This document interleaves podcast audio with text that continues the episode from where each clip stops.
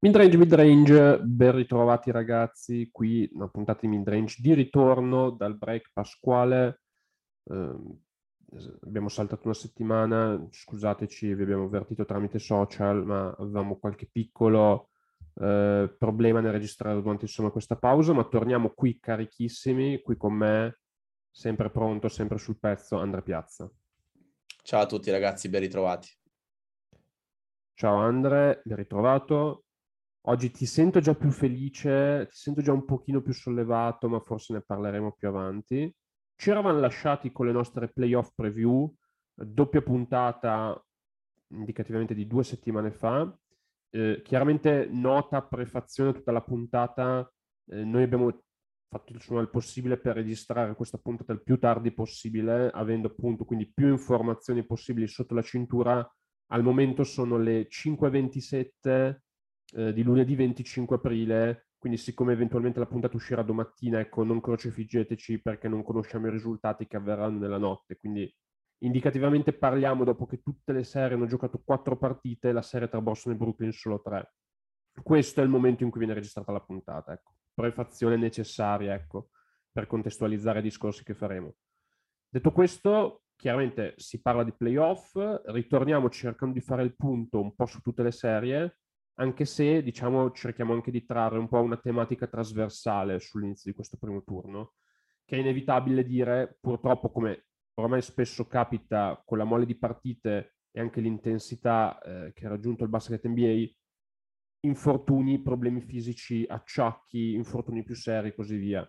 Eh, dopo quattro partite per serie più o meno ci sono già tanti punti di domanda su giocatori chiave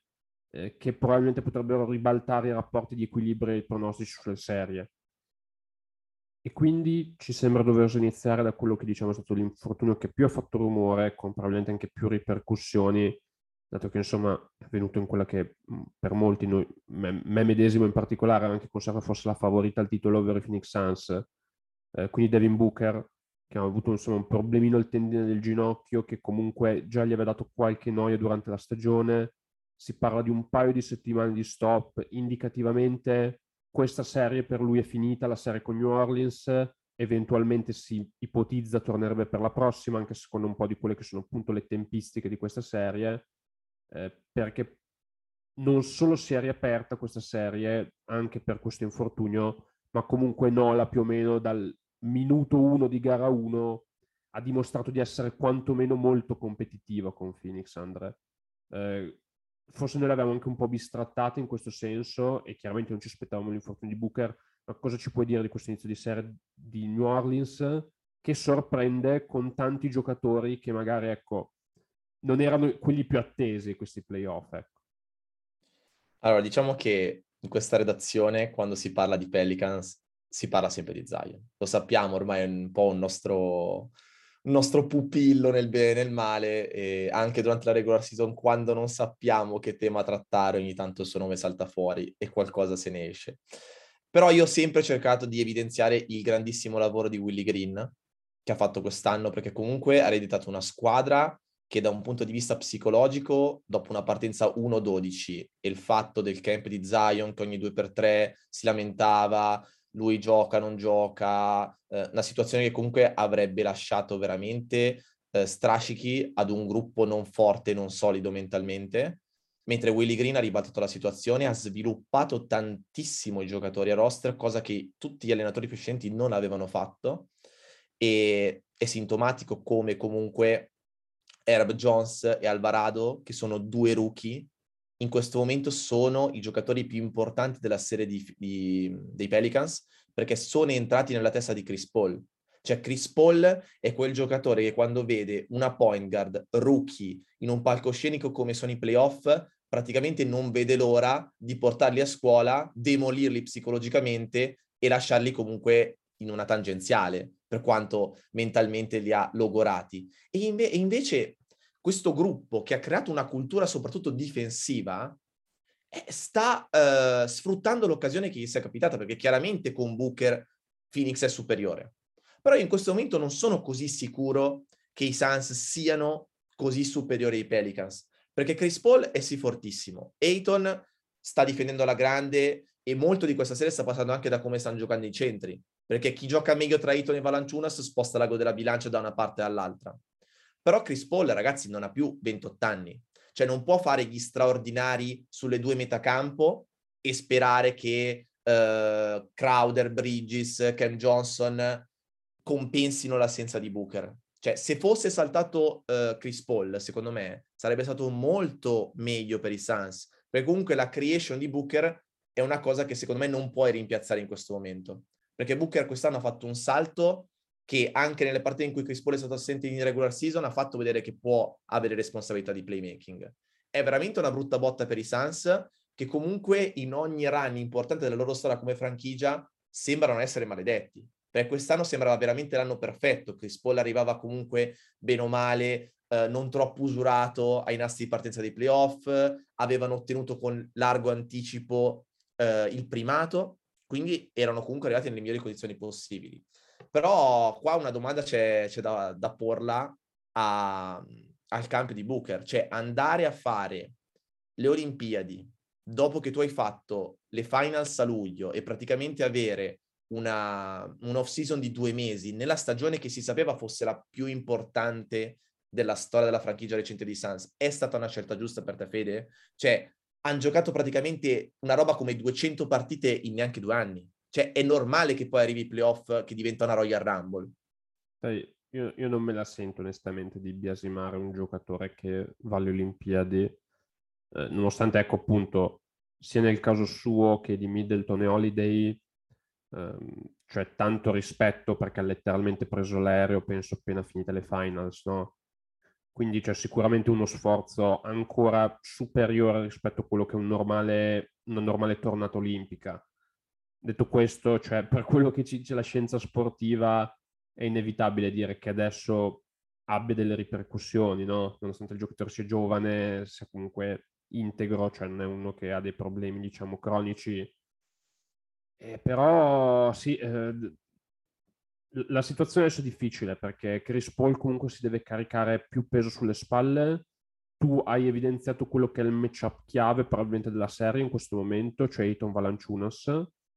eh, che tra l'altro, secondo me, eh, riporta anche quella che è un po' alla luce ehm, il dubbio sui Suns, no? Ovvero cercando di tirar fuori un takeaway che vada oltre la serie con New Orleans, immaginando che comunque ne escano, passino questo ostacolo, vadano avanti. Eh, si pensava che quest'anno avessero risolto i problemi di comunque fisicità, presenza e rimbalzo che l'anno scorso erano stati evidenziati da Milwaukee e in questa serie comunque con i Pelicans non solo i Pelicans ci stanno mettendo un'intensità a, a, su tutti i cinque giocatori in campo diversa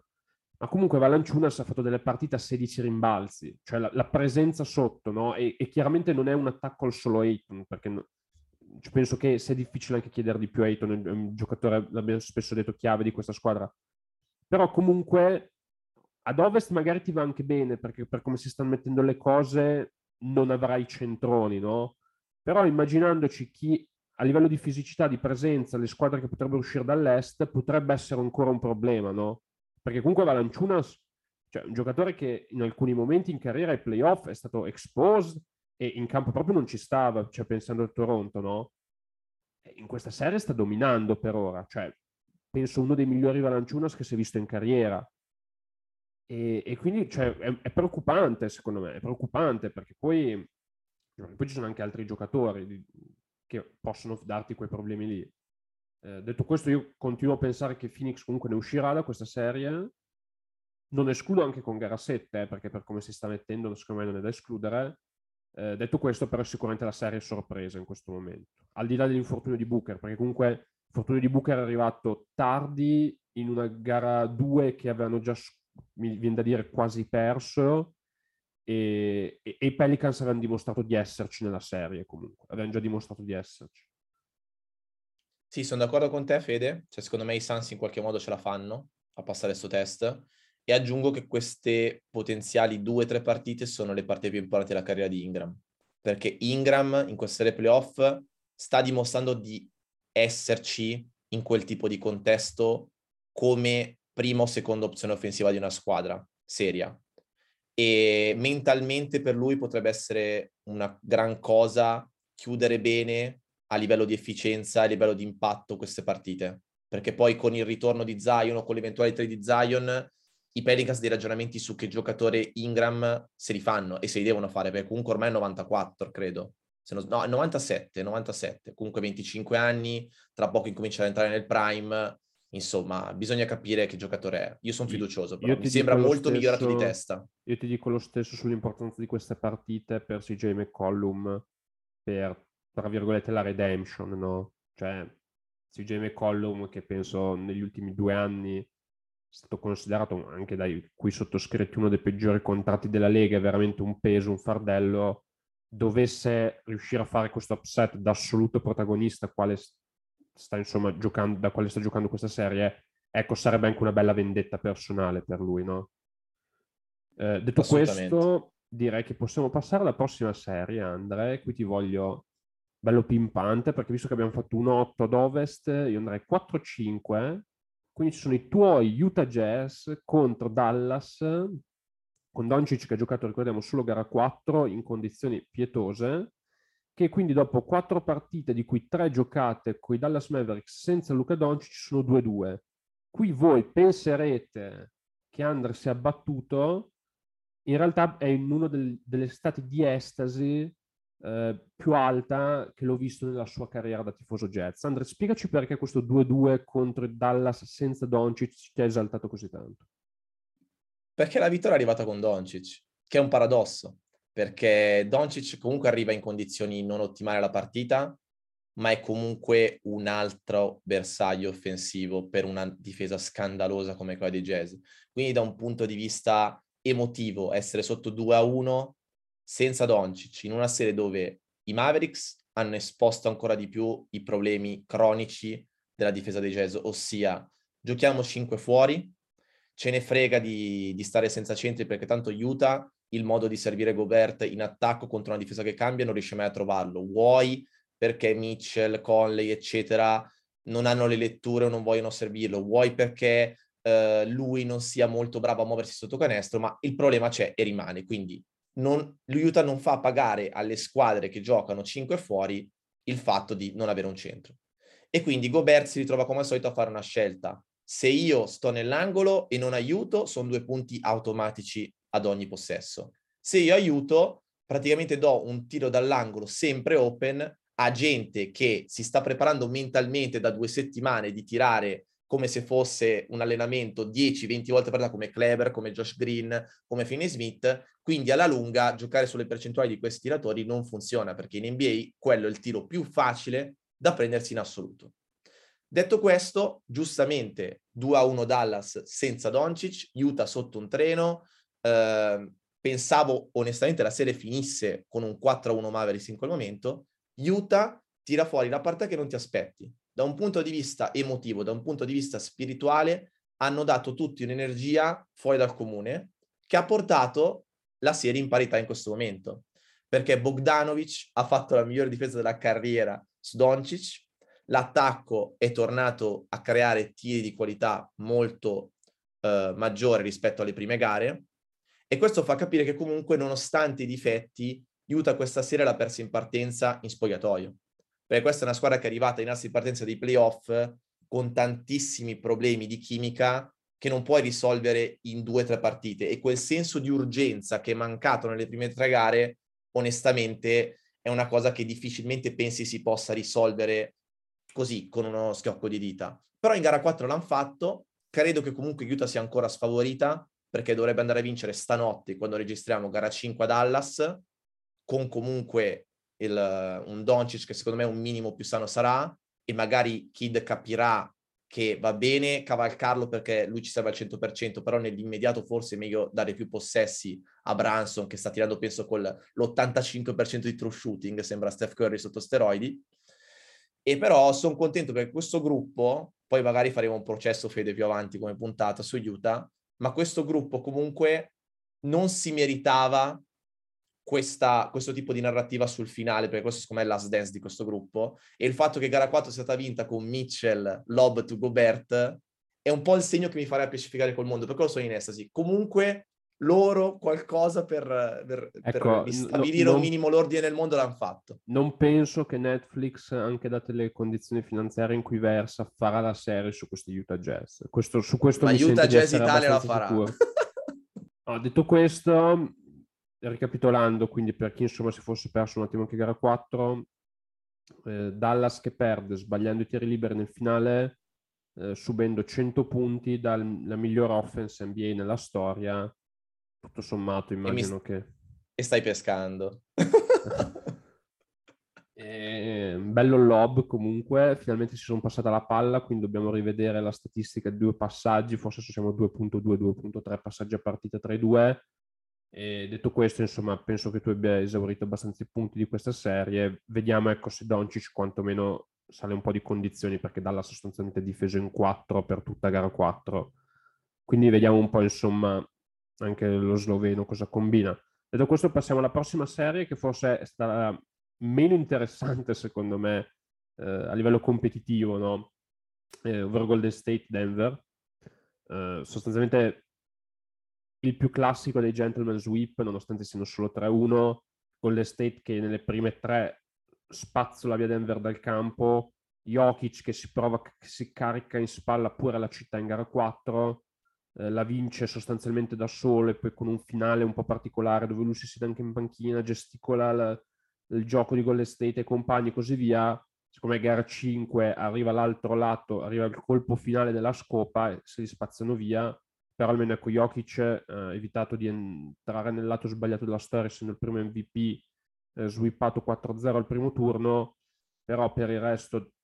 questi Nuggets con le assenze non hanno sicuramente la potenza di fuoco per tenere testa ai Warriors, che stanno avendo tra l'altro mh, un offense, ecco questo è veramente all time, come primo turno playoff, cioè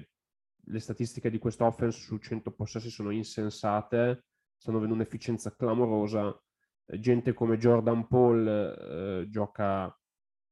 mh, mm, come fossero veterani su questi palcoscenici da sempre. Gli altri, insomma, bene o male si conoscono. La nuova deadline up, così ridefinita, ovvero quella Curry, Paul, Thompson, eh, Wiggins Green, eh, sta avendo veramente numeri clamorosi.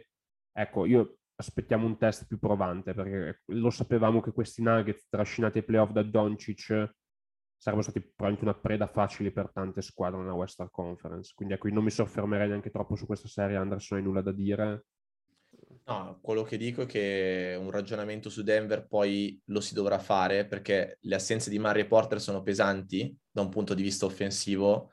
ma i problemi difensivi che hanno i Nuggets con Murray e Porter non li risolvi. Cioè, come Utah, questa squadra non ha un difensore point of attack, non ha un difensore in grado di mettere pressioni ai migliori giocatori delle squadre avversarie. I Nuggets hanno fatto un po' double down, si dice in America, cioè facendo questo roster con Murray, Porter, Jokic e tutto, sono andati all in sulla loro offense già forte, ok? Però se vogliono essere una contender seria e non rovinare il prime di Jokic, in estate secondo me qualche mossa dovranno pensare di farlo. Ma io infatti ti parlavo proprio di potenza di fuoco perché pure senza infortuni questa difesa qua non, non, non vedo fermare proprio nessuno, quindi o ne, o ne, scor- o ne, o ne segnano, scusate stavo dicendo scoring, o ne segnano 140 pure loro, o altrimenti cioè, non so neanche questa serie come sarebbe potuta essere equilibrata in ogni caso. Uh, detto questo, passiamo, ribaltiamo tutto e andiamo nella serie forse competitivamente più interessante di questi playoff. Lo si sapeva, lo avevamo annunciato nonostante fosse un matchup 2-7. Memphis Grizzlies contro Minnesota Timberwolves serie interessantissima, tantissimi spunti, forse anche quella un pochino più ehm, scacchistica tra i due allenatori per certi versi. Eh, si sapeva che Adams, ecco, si sapeva che Memphis arrivava chiaramente da favorito come secondo seed, però Minnie non solo era molto calda nel finale di stagione, ma forse aveva anche, diciamo, il matchup a favore. Eh, siccome, ecco,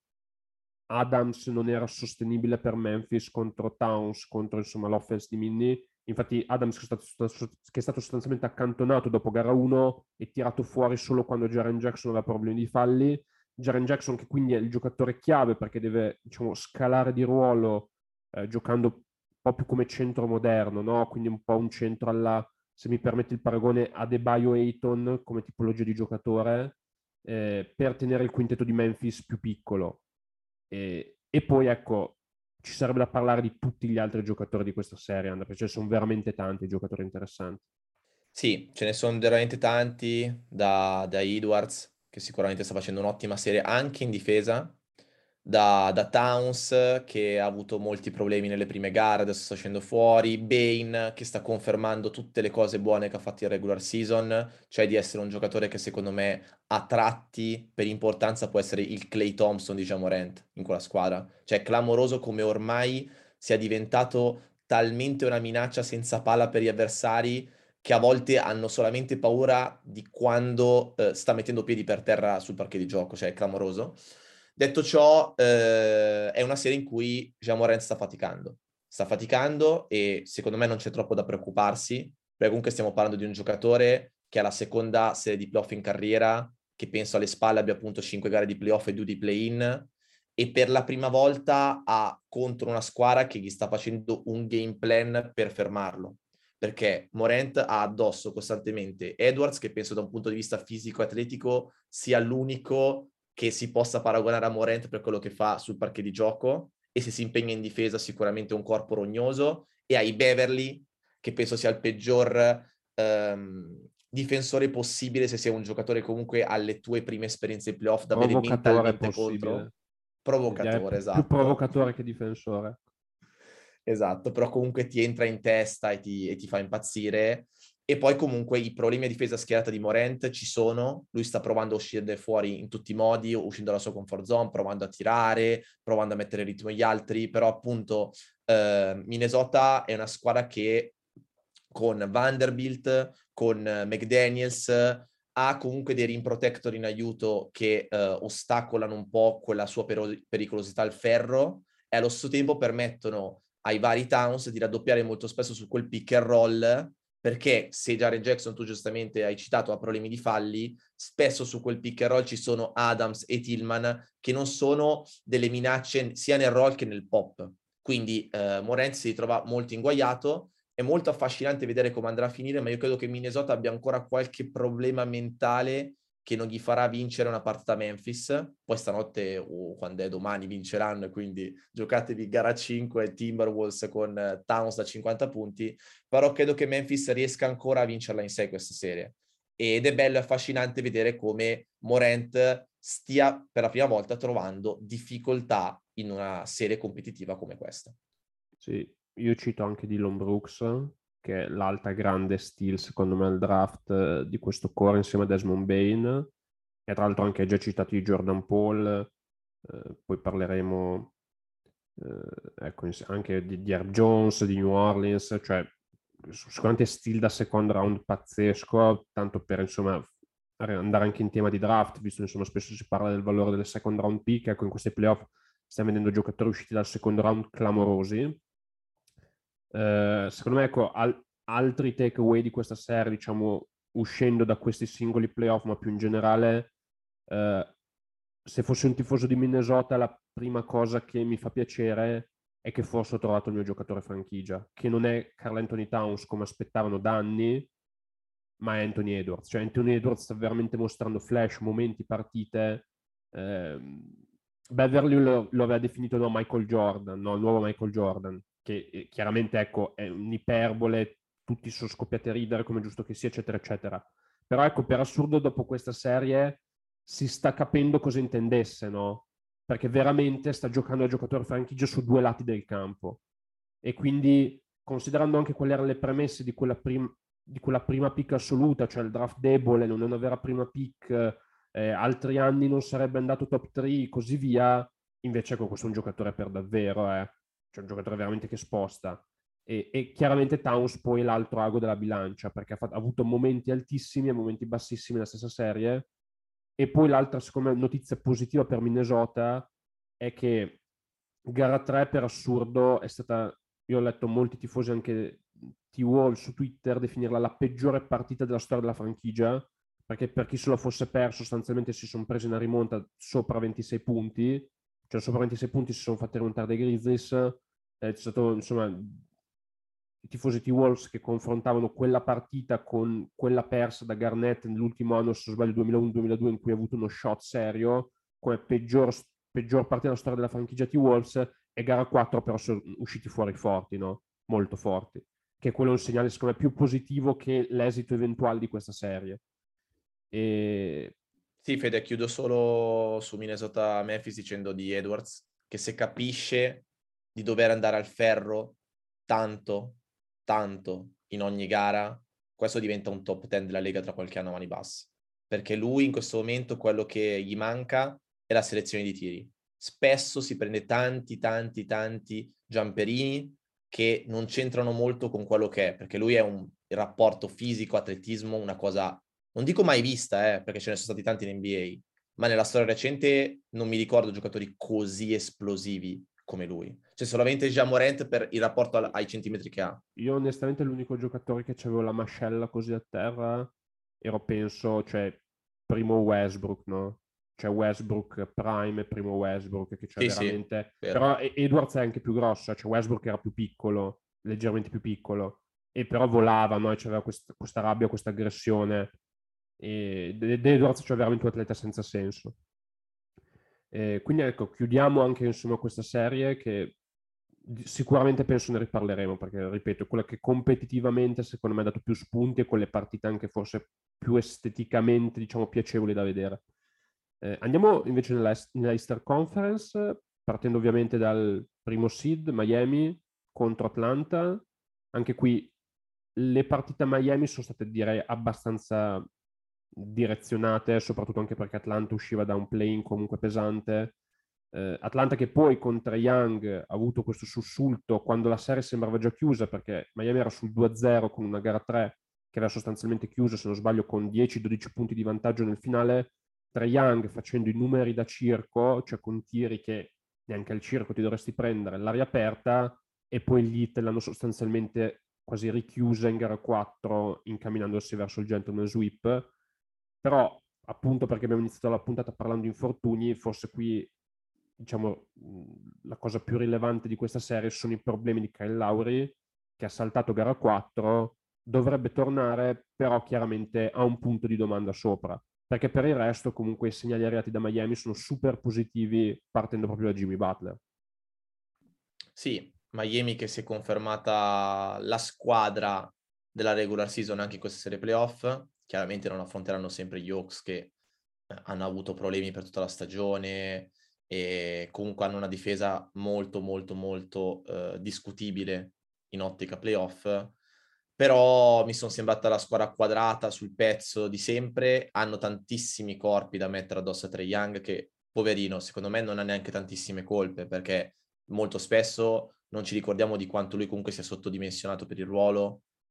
può, ed è anche l'unica opzione davvero credibile che hanno gli Hawks a certi livelli, perché nonostante Bogdanovic, Gallinari siano comunque giocatori in grado di segnarti certi tipi di canestri, però ovvio che tutto passa alla creation di Trey. E lui si ritrova ogni volta Strauss, Adebayo, Lauri, Butler, cioè lo stanno facendo impazzire e è anche commovente come lui sia riuscito a fare quella gara 3 davvero incredibile perché a un certo punto davvero è cominciato a tirare da centrocampo perché non sapeva più come, come buttarla dentro. Detto ciò, il problema di Lauri è molto molto importante in ottica hit, perché gli hit comunque, nonostante riescano a tirare fuori, come abbiamo detto tantissime volte, giocatori da, dallo spazio che non conosci e li mettono in un contesto di, di rotazione playoff,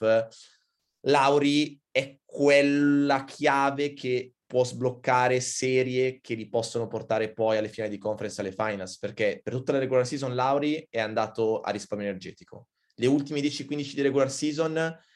è improvvisamente sembrato quel Lauri del titolo che era un difensore point of attack incredibile e infatti stava venendo fuori quel tipo di Callauri. Questo è un brutto colpo per gli Hit in ottica secondo turno, secondo me, contro fila o contro Toronto, perché una speranza forse ce la teniamo ancora per uno psicodramma Sixers, poi ne parleremo.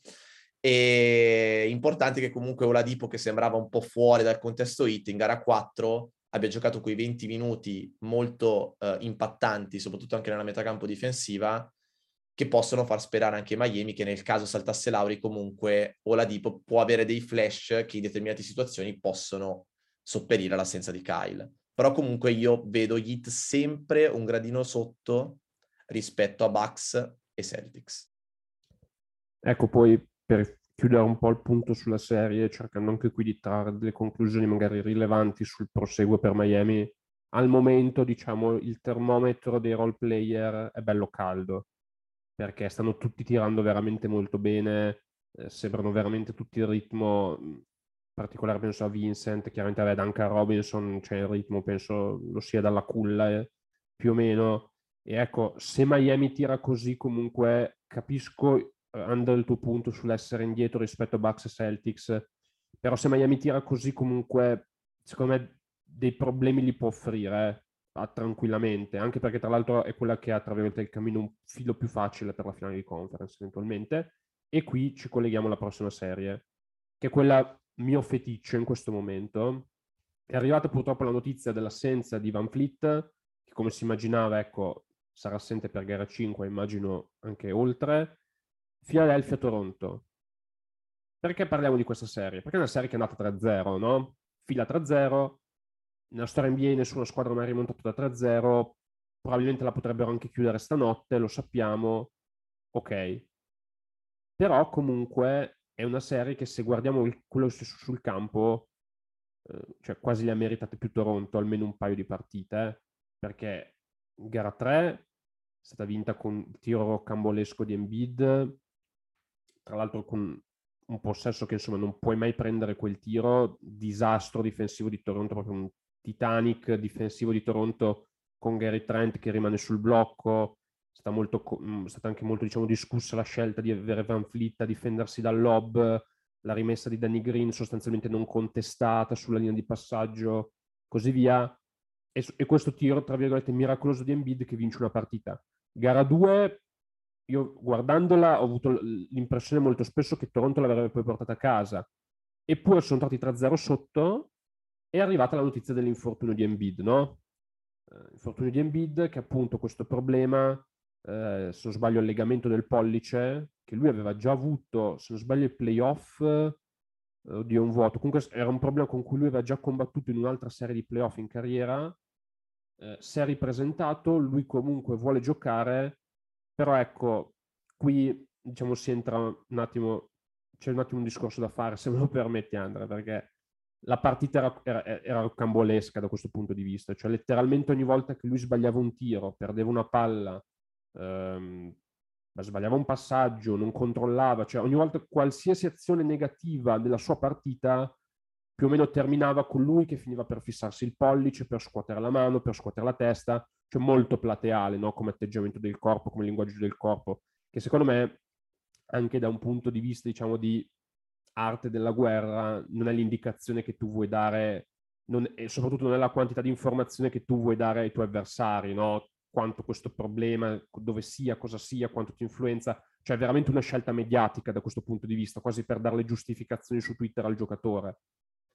E, e detto questo, cioè, in, paradossalmente, per quello che si sta vedendo di fila, che sembra tutto pronto per lo psicodramma, se Toronto in qualche modo dovesse portarsi a casa gara 5, non dico che poi la vincono la serie, però cioè, siamo veramente nello psicodramma a Philadelphia. Eh? Sì, e ho avuto la stessa sensazione anch'io. Questa è una serie che tranquillamente, secondo me, doveva essere 2-2, perché è una cosa che non hai menzionato, ma perché ovviamente la stavo per menzionare io, è che gara 3 non hanno giocato senza Scotty Barnes questi, perché Scotty Barnes ha avuto un infortunio in gara 2, e in una gara che è stata decisa così all'overtime per una squadra che è già cortissima di suo come i Raptors, non avere il rookie dell'anno come, come Scotti in questo momento ha pesato tantissimo perché lui dà una dimensione anche di playmaking che in questo momento Toronto, a Toronto manca perché Van Vliet, che si è infortunato tra l'altro in gara 4, è arrivato ai playoff davvero usurato da un punto di vista fisico. E qui poi faremo delle puntate in futuro, ma una parentesi su Nurse e sulla sua gestione dei minutaggi alla Tibodo di questi anni in regular season è da fare, perché va bene che Toronto è una squadra corta, ma se poi andiamo a vedere come arrivano i playoff ogni volta i Raptors, vedo gente come Siakam, Van Vliet, Nunobi, che hanno tipo quasi 40 minuti di media, che è una follia al giorno d'oggi, ma è che è una follia soprattutto considerando come giocano i Raptors, perché i Raptors giocano con un'intensità con una capacità di difendere in mille modi diversi durante la partita, di correre tantissimo, che secondo me poi un minimo incide ai piani alti, perché Siakam e Van Vliet stanno tirando malissimo in questa serie e secondo me con un minimo di riposo in più potevano essere più lucidi. Detto ciò, gara 4 ha fatto vedere che Toronto è sul pezzo, è nella serie, non è la classica partita che vinci perché non vuoi andare a casa, ma vinci perché ti meritavi anche di vincere forse un'altra gara almeno nella serie. E se c'è una squadra, come hai detto tu, che può avere uno psicodramma, sono proprio i Sixers, che uno, non hanno l'Arden che si aspettavano di avere, perché Arden in questo momento è un facilitatore, ma non è un creatore. Cioè, se, loro, se i Sixers in questo momento non avessero questo Tyrese Maxey, che è una scheggia impazzita, che tira dal pull-up dalla media, che va al ferro, che è contagioso sui due lati del campo, i Sixers non si ritroverebbero 3 a 1 nonostante Joel Embiid. Quindi, secondo me, gara 5, nel caso la vincesse Toronto, ragazzi, potrebbe essere la volta buona, perché Embiid ha anche dei problemi, come hai detto tu, che considerando che Toronto gli è praticamente culfiato sul collo per 48 minuti, eh, se hai problemi del genere ne risenti, eh. Quindi occhio a questa potenziale gara 5. No, io, io tra l'altro adesso aggi- so che siamo già un pochino lunghi, però ti aggiungo questa nota no, di costume. Um, leggevo un articolo sui casinò, diciamo nell'area di Atlantic City, no? Che sono casinò sostanzialmente di Filadelfia, come bacino d'utenza, no? E in tutte le aree in cui ci sono i casinò, in America e negli Stati Uniti, gli americani no, li conosciamo culturalmente, sono questo popolo naturalmente ottimista, supporter, quindi scommettono sulla loro squadra. No? Cioè, quando tu vai nei, nei casino nella zona dei, dei Des Moines, quindi eh, Louisiana e così via, sostanzialmente ti mettono come quasi favorita per il titolo New Orleans, no? nonostante i Pelicans non so dove sono, perché sono tutti carichi, sono tutti... Ecco, casino di Atlantic City, eh, tutti i soldi praticamente erano su Toronto, cioè i tifosi di Philadelphia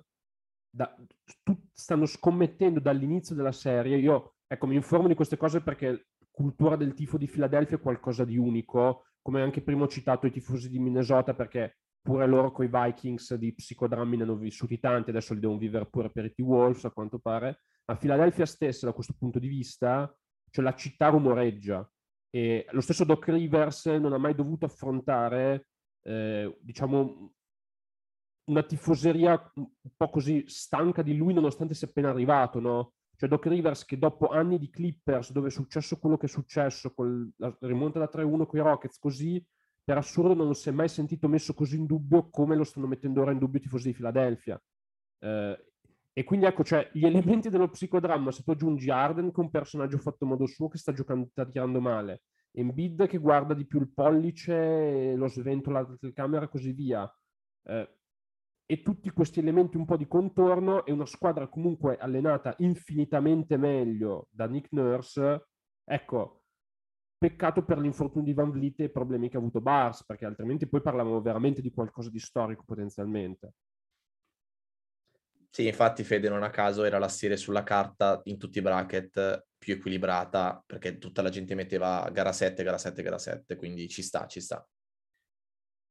Eh sì, infatti, cioè, era proprio la natura delle due squadre, diciamo. Detto questo, passiamo da una serie ehm, così, diciamo, controversa per vari motivi, una serie che però di controversie ci sono solo i precedenti di regular season, quella che secondo me verrà, verrà ricordata come la serie più lenta eh, da un punto di vista proprio di pace di gioco degli ultimi, del, del basket, diciamo, moderno, contemporaneo, Chicago Bulls, Milwaukee Bucks, serie sul 3-1 probabilmente sarebbe già dovuta finire 4-0, ma De Rosen come ci aspettavamo, ecco, questa forse è l'unica che personalmente ho pronosticato al 100% corretta, ovvero che De, De Rosen sostanzialmente sarebbe inventato una, una, partita dove prendeva tutti i tiri sbagliati e andavano tutti dentro, e infatti è successo, poi Milwaukee l'ha riaddrizzata la serie, però anche qui per riprendere il filo degli infortuni la notizia è il problema all'MCL di Chris Middleton, che lo terrà fuori dalle due alle tre settimane e poi comunque ci sarà da valutare nelle condizioni per un giocatore che in carriera comunque di questo tipo di acciacchi ne ha già avuti tanti, no? E al momento chiaramente Milwaukee non ne soffre la mancanza perché il matchup con Chicago è abbastanza proibitivo per questi ultimi, ehm, si sapeva insomma mm, sono 8, quanto sono 7-1 in stagione no? con queste partite. Detto questo, mh, la, Bobby Portis al posto di Middleton non l'ha fatto rimpiangere, ha messo buone statistiche, però chiaramente la rotazione è molto più corta, gli stessi Bucks stanno rallentando, andando un po' al ritmo di Chicago e eventualmente poi gli aspetterebbe un secondo turno durissimo. Tu cosa ne pensi, Andrea? Che Grayson Allen, se non fosse il giocatore più odiato da tutti, eh, se ne parlerebbe anche in positivo da un punto di vista tecnico, perché sta eh, rimpiazzando in questo momento molto bene Middleton insieme a Portis. Infatti nell'ultima gara penso abbia fatto una roba come 27 punti, 6 su 7 da 3. E sì, è preoccupante in ottica secondo turno, in ottica chance per il titolo il problema di Middleton, perché Middleton quest'anno è il terzo giocatore per importanza di Bucks, perché secondo me Holiday l'ha scavalcato nelle gerarchie, anche perché sta avendo una, la miglior stagione in carriera nella metacampo offensiva. Però se noi parliamo in ottica secondo turno e vai a beccarti i Celtics che hanno una difesa clamorosa e hanno tutte le carte in regola già per limitare Giannis e oltretutto limitare anche altri, avere solo due opzioni offensive credibili in Holiday e Giannis potrebbe essere un problema. Quindi il recupero di Middleton è molto importante per i Bucks, che secondo me al completo sarebbero comunque la squadra favorita, che l'ho sempre detto, perché tu per tornare all'inizio della, della puntata, tu hai detto che i Suns forse non hanno risolto quei problemi di fisicità, e se c'è una squadra a cui i Suns secondo me perdono quasi sicuramente una serie delle final sono proprio i Bucks perché sono proprio la criptonite di Phoenix sotto quel punto di vista, anche se non hanno più PG Tucker, che comunque è un giocatore che nella metacampo difensiva li ha completamente stravolti l'anno scorso. Però ecco, sì, eh, lato Bucks, secondo me, senza Middleton, in una serie con Boston, eh, partono sfavoriti, secondo me, comunque.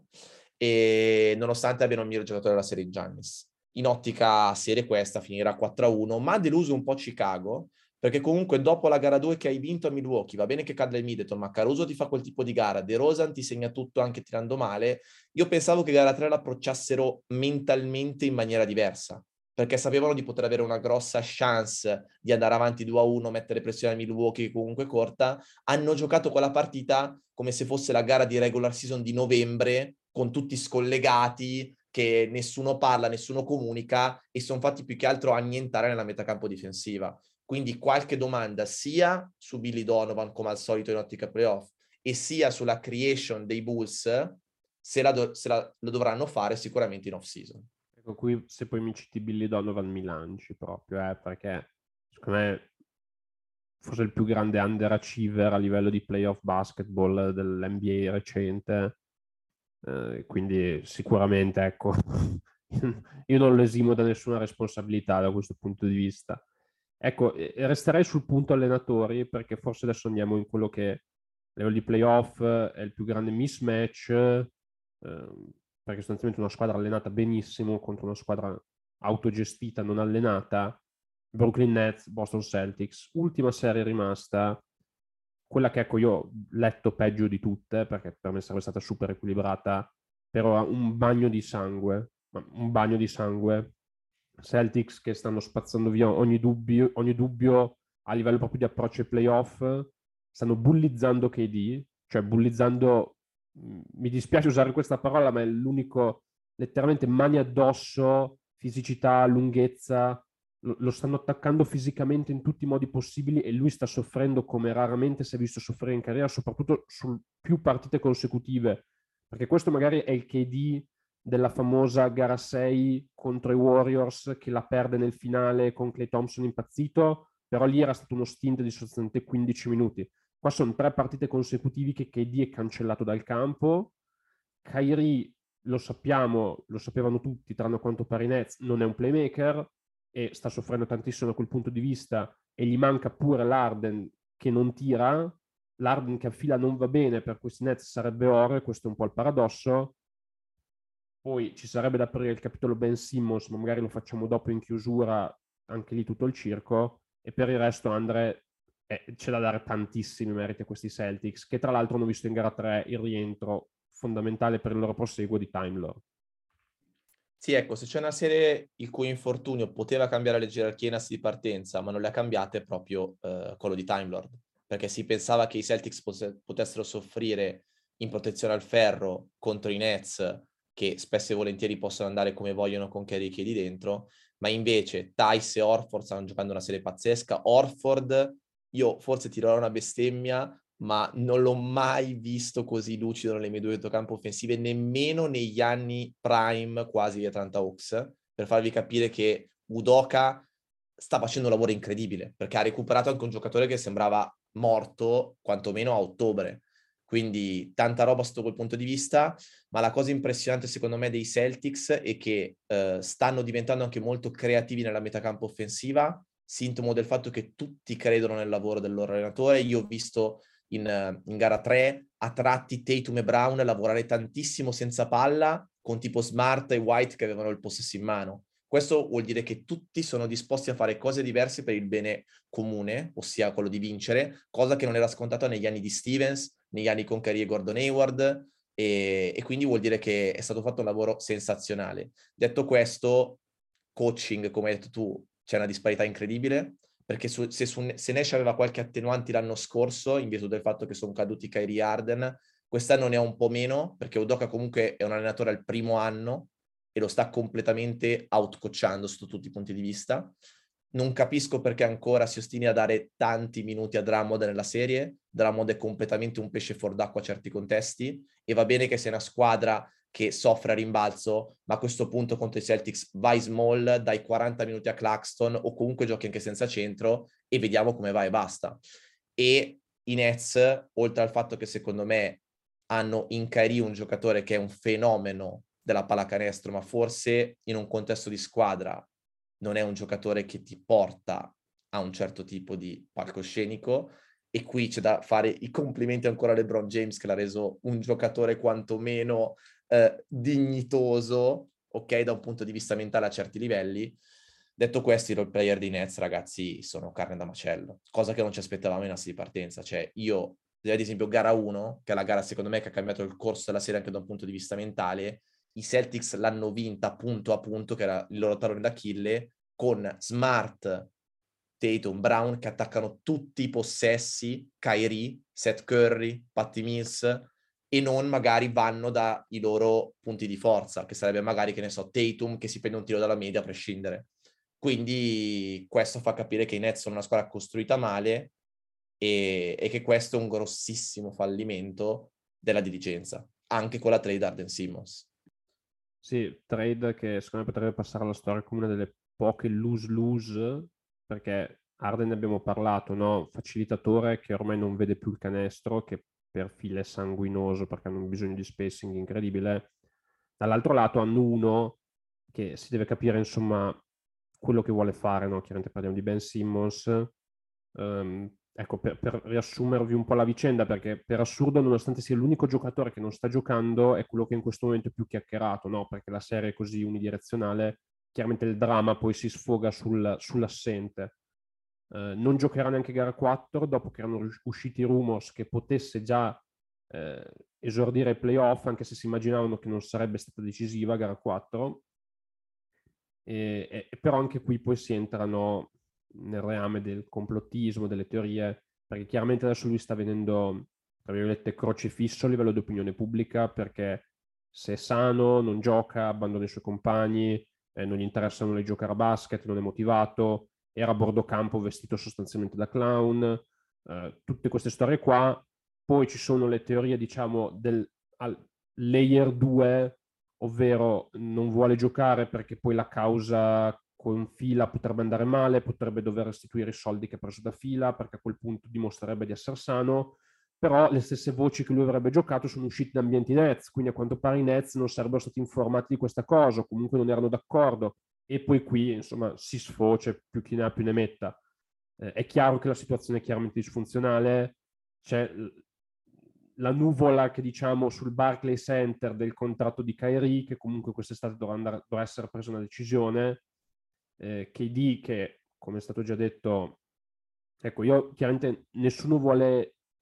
esimere KD da colpe, però ritornando al coaching, secondo me anche avere un giocatore come Kevin Durant e tu come allenatore non riesci a creare dei set, delle situazioni, degli aggiustamenti per dargli anche la possibilità di entrare in ritmo, c'è una colpa grave, perché secondo me non devi essere Greg Popovich per dare una mano a KD a segnare, no? Cioè la difesa di Boston, dopo tre partite, penso che tu abbia abbastanza elementi per capire, no? livello di coaching staff NBA, cosa sta facendo Boston difensivamente e cosa puoi aggiustare tu per aiutare il tuo giocatore, no?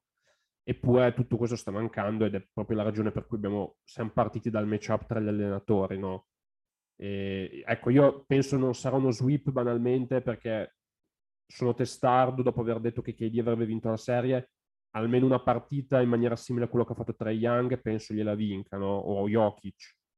Eh, detto questo, ecco, secondo me sarà 4-1 e la differenza tra le due squadre è netta. Uguale anche per me, Fede. Gara 4 dovrebbe vincere la Brooklyn in qualche modo, ma poi Boston eh, non è più quella degli altri anni, dovrebbe chiuderla in 5 per me. Sì, sì, ecco, Boston, ecco, proprio per questo devo dire, Boston e Miami, soprattutto rispetto a una fila, no? parlando un po' di quelle che erano le contender ad est, hanno mostrato secondo me una forza mentale, chiaramente anche Milwaukee, hanno mostrato proprio una durezza mentale, cioè proprio da championship team, no? Per ora, cioè chiaramente solo primo turno, sono primi, diciamo, responsi, però stanno mostrando quella durezza mentale nel chiudere le partite, nel proprio azzannare alla giugolare da championship team, mentre altre squadre, appunto come fila stessa, abbiamo citato, un pochino più leggere da questo punto di vista. Detto questo, direi che la puntata di oggi è stata abbastanza lunga, abbastanza completa, però eravamo mancati, volevamo insomma darvi eh, un... Siamo fatti perdonare, dai. Esatto, un contenuto sostanzioso. Speriamo vi sia piaciuta. Chiaramente i playoff proseguono, noi ci saremo anche qui settimana prossima. Poi man mano introdurremo anche diciamo un po' i processi, le squadre che invece sono già eliminate o comunque verranno eliminate con le off season diciamo più chiacchierate interessanti davanti Um, scriveteci insomma nei commenti sui social se volete il processo aiuta fatto da Andre con io che lo provoco in sottofondo. E quello anche dei Lakers che via social avevamo promesso settimana scorsa, però purtroppo non ci siamo riusciti per tempistiche, quindi arriverà, non vi preoccupate, scaldiamo uno della redazione che è molto molto molto propenso esatto, alla puntata. Esatto, e detto questo, qui da Midrange è tutto ragazzi, buon basket a tutti, ci sentiamo alla prossima, sempre qui sulle frequenze di Midrange martedì prossimo. Ciao ciao! Oh, oh, oh, O'Reilly. Stay cool this summer with AC Pro and O'Reilly Auto Parts. Right now, get a $15 O'Reilly Auto Parts gift card after mail in rebate with the purchase of select AC Pro ready to use refrigerant products that include a hose and gauge. Beat the heat before you hit the road with AC Pro at your local O'Reilly Auto Parts store. Oh, oh, oh, O'Reilly Auto Parts.